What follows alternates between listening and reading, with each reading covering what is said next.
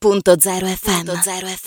Bentornati in diretta cari ascoltatori nella mattinata di Radio.0 venerdì abbiamo dedicato insomma la giornata alla nostra terra, al nostro pianeta, alla sensibilizzazione proprio allo sforzo per quello che si può fare proprio per un futuro eh, più sostenibile. E oggi proprio apriamo questa settimana parlando di sostenibilità in particolare nei trasporti perché abbiamo invitato qui con noi proprio il presidente di Trieste Trasporti Vanda Ternau, buongiorno, benvenuto benvenuta innanzitutto. Buongiorno, buongiorno Barbara, molto piacere stare qui con voi. Grazie per essere in studio con noi proprio per parlare di sostenibilità per quanto riguarda il uh, trasporto pubblico, un punto sicuramente importante. Partiamo già uh, dall'utilizzo proprio del trasporto pubblico che in questo momento particolare ci può aiutare non solo a risparmiare dal punto di vista proprio del carburante, ma anche a rendere la città insomma più sostenibile, meno traffico, più fruibilità anche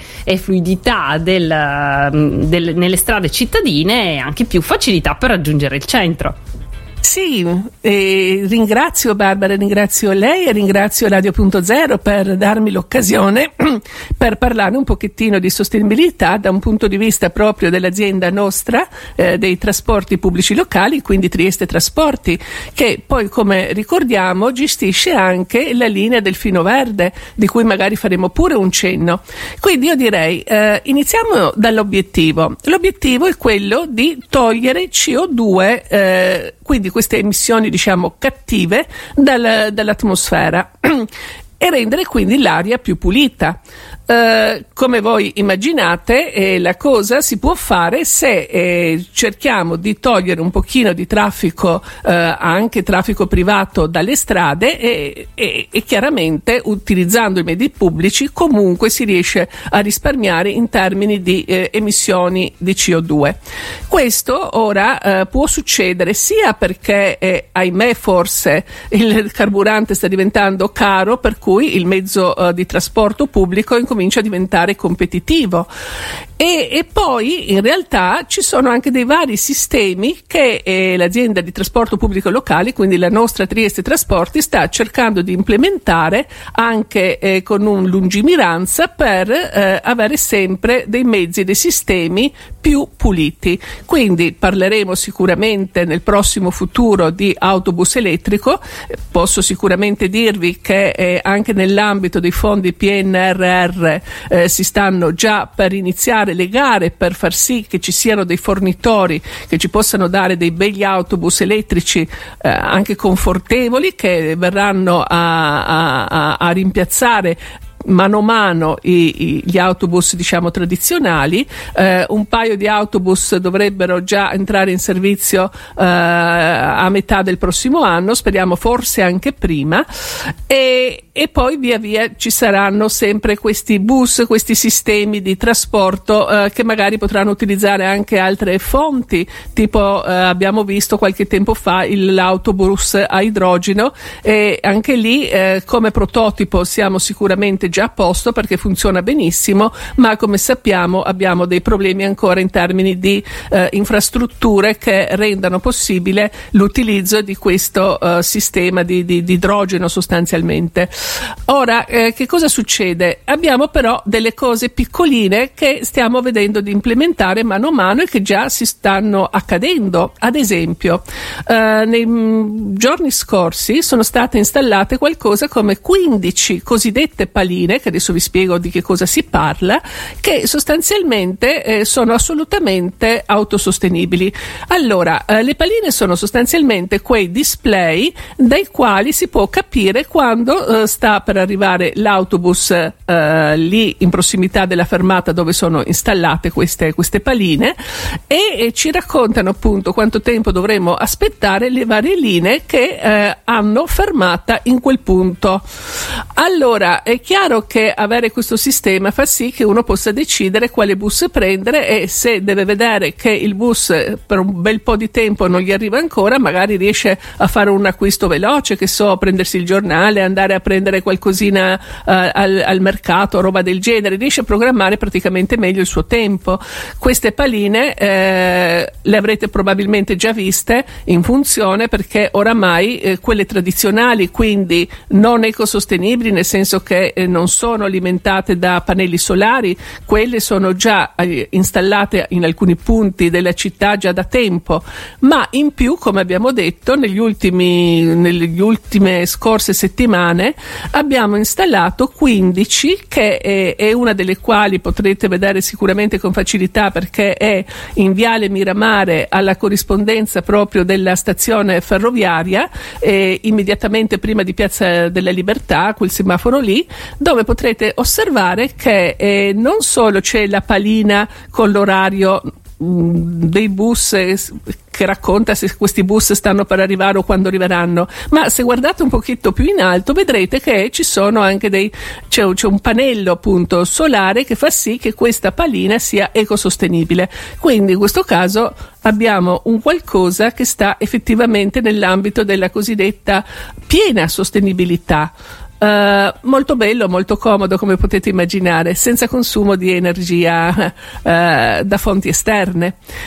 Volevo anche utili- raccontarvi un pochetto sì. di questo uh, sistema che eh, possiamo utilizzare per andare a Muggia, anche per fare delle gite, eh, di cui voi avrete sicuramente sentito parlare, forse se vi affacciate lungo così su, sul, sulle, sulle, rive, eh, magari anche dall'alto, vedete che ci sono queste uh, barche del delfino verde, io le chiamo barche, poi insomma sono delle motonavi in realtà, uh, che eh, fanno ben 10 volte al giorno la corsa in tutto tutto, eh, lungo tutto l'arco dell'anno da Trieste, Molo dei Bersaglieri verso Muggia. Eh, I festivi, quindi le domeniche, le corse si riducono a sei, però eh, di andata, poi ovviamente altre sei di ritorno, chiaro. Eh, Posso dirvi però che è un sistema eh, a parte eh, buono da un punto di vista della sostenibilità perché anche le emissioni sono comunque ridotte, ma è soprattutto un sistema molto gradevole dove eh, al contrario di quanto avviene nei bus, si possono caricare anche le bici.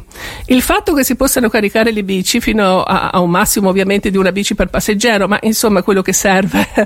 eh, fa sì che effettivamente si possa fare una gita mm, dal mio punto di vista molto bella da Trieste verso Muggia, poi a Muggia approfittare eh, per, per guardare i dintorni, anche per uscire un pochino verso la costa oppure verso, che so, eh, Muggia Vecchia vecchia. Eh, volevo anche ricordare che eh, la seconda domenica del mese si svolge a Muggia un magnifico mercatino dell'antiquariato che è anche molto così, molto piacevole da visitare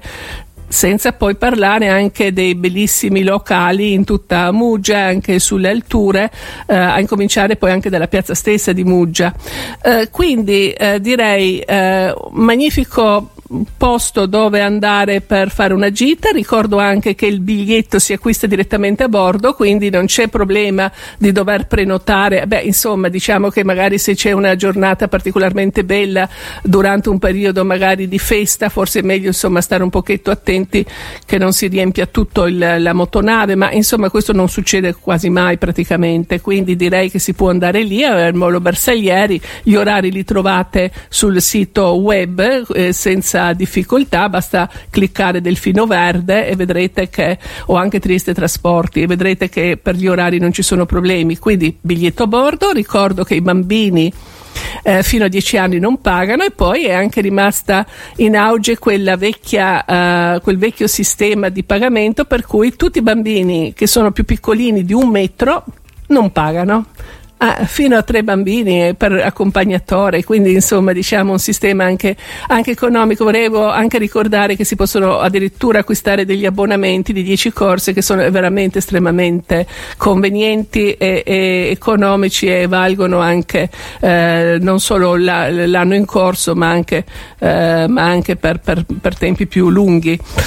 Uh, detto questo, sì. uh, direi anche un'altra cosa molto importante, mi piace accennare qui, uh, è una, quasi una sorta di anteprima, ma è molto importante direi perché eh, già a partire da metà maggio ehm, dovrebbe entrare in funzione, se non sarà metà maggio, ma insomma entro maggio dovrebbe essere così, un servizio a chiamata eh, di bus eh, che riguardano sostanzialmente il percorso delle linee 51, quindi eh, la linea 51 è il tratto molto lungo, nel senso che va verso l'area di ricerca, il sincrotrone e così via, che collega la stazione ferroviaria a, mm, a Opicina.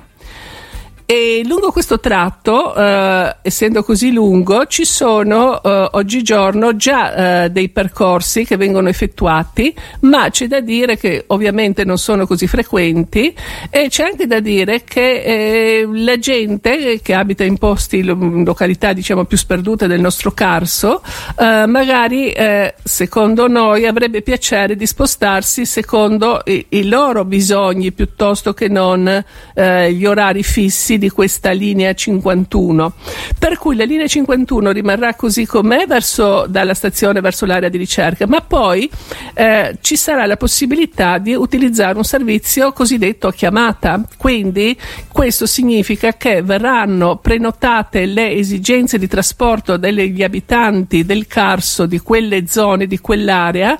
Eh, e eh, queste esigenze si vedrà di andare incontro a queste esigenze con l'utilizzo di mini van, cioè praticamente dei piccoli bus, diciamo, certo. che verranno a raccogliere questa utenza e, e, negli orari in cui questa utenza avrà bisogno di muoversi e la porteranno proprio uh, alla località destinata, quindi praticamente in città. Uh, questo servizio è un servizio